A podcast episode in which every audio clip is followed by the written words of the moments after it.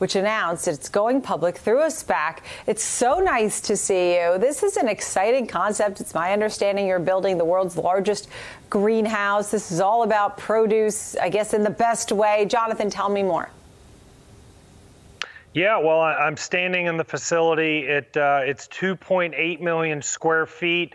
Uh, we're going to be planting plants um, here this year, and, and we'll be selling uh, tomatoes here in a couple of months.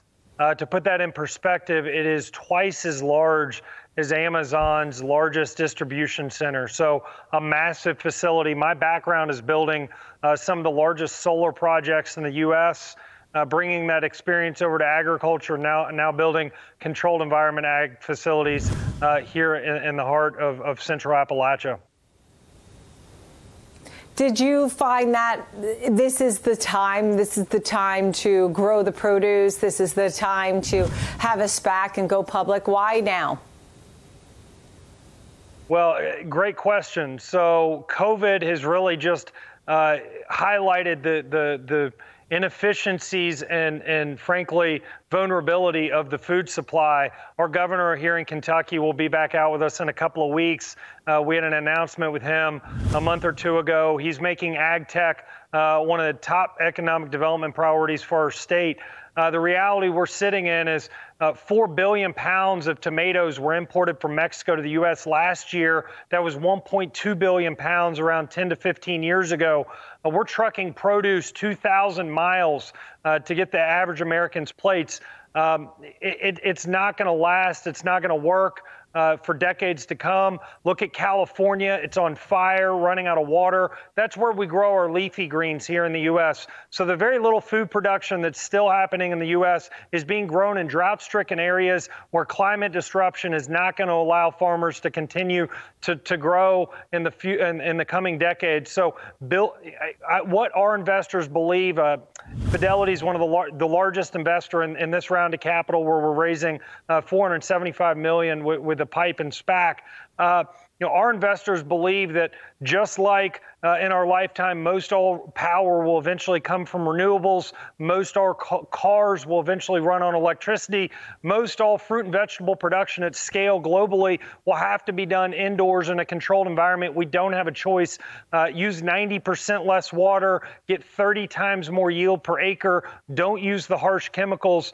Uh, so use a lot less resources to get a lot more production in a world where we, we have a rising middle class. The, the UN Security Council that visited here in Kentucky a couple of months ago uh, told our team, you know, their prediction is 50 to 70 percent more food globally is what is needed by 2050. Some are saying we would need two planet Earths uh, to have enough land and water to grow that food the way we're growing it today. We're not talking about it. Investors aren't talking about it. Uh, politicians aren't talking about it. But in this next decade, we're not going to have a choice. We've got to rebuild farming, not only in America, but around the world, use technology, use infrastructure, yeah. uh, and, and better align with nature. Yeah, I mean, I know what you're saying, especially during COVID. It really, the pandemic really brought to light the need um, for having our own food right here in our own country as the borders were cut off. We had, you know, some meat factories shut down or at, at a slow, slow production rate, no doubt. We turned to plant based foods. Um, I know you have the Impossible Foods CFO on your board. Um, Martha Stewart's on the board as well. So, what do you plan to grow there exactly, and how are you going to make money? Yeah, well, we're going to make money through selling fruits and vegetables, and we're not going to ri- raise prices for Americans. Uh, we'll be at some of the largest grocers, largest fast food chains.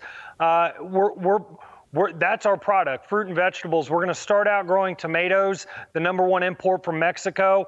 Uh, but in the coming years, you'll see us growing tomatoes, cucumbers, peppers, uh, leafy greens. We've got to bring that production indoors. We got to regionalize it all across the U.S. I was with Secretary Perdue earlier this year. Again, USDA is trying to wrap their head around how have we shut down much of our farming in the U.S. over the last 10 to 15 years in specialty crop, and have we pushed it out of the country to import it back in?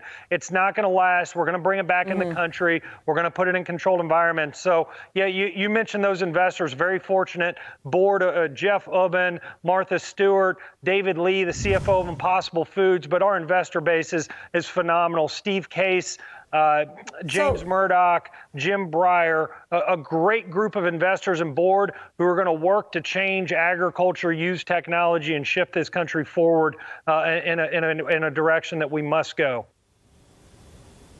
It's it's not something we focus on every day, but this is exciting stuff. Last but not least, you mentioned Amazon and how you're twice as large as their largest distribution center or whatever you said. Um, you correct me, you know. But the point I was going to make is, who are you going to work with? Are you going to work with the supermarkets like Kroger? Are you working with Amazon? Are you working with Whole Foods, Instacart, Peapod? I mean, I, I don't know. How are you going to do this? Fresh Direct, Hunts Point in the Bronx here. I mean, how are you going to do that? Well, we're, we're in a situation, uh, demand well exceeds supply. We will not be able to build and grow fast enough. We'll be at the largest grocers, uh, one of the largest, some of the largest fast food chains. Um, and, and, and so your, your viewers will see that later this year. Uh, but we're in a situation where the grocers feel the pressure, climate disruption.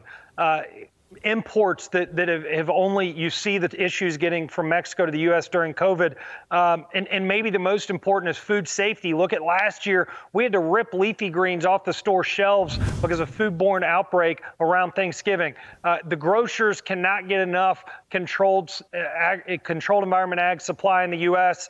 Uh, fast food chains can't get it fast enough the, your viewers are going to see this in the coming years. Again, I came from the solar industry where 10 to 15 years ago it was a boutique industry in the U.S. We put tens of billions of dollars to work in that industry, rebuilding the energy sector. I'm standing in the heart of coal country. We're building in central Appalachia. That's where our company's developing, where we can get to three quarters of the U.S. in a day drive.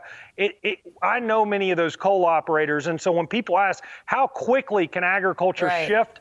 I, I, ask your viewers to look at energy and see what happened where just about every coal company went bankrupt in the last 10 to 15 years and renewable energy took off. So it, it's going to happen in ag. It needs to happen. We need tens of billions of dollars flooding into American farming, utilizing technology.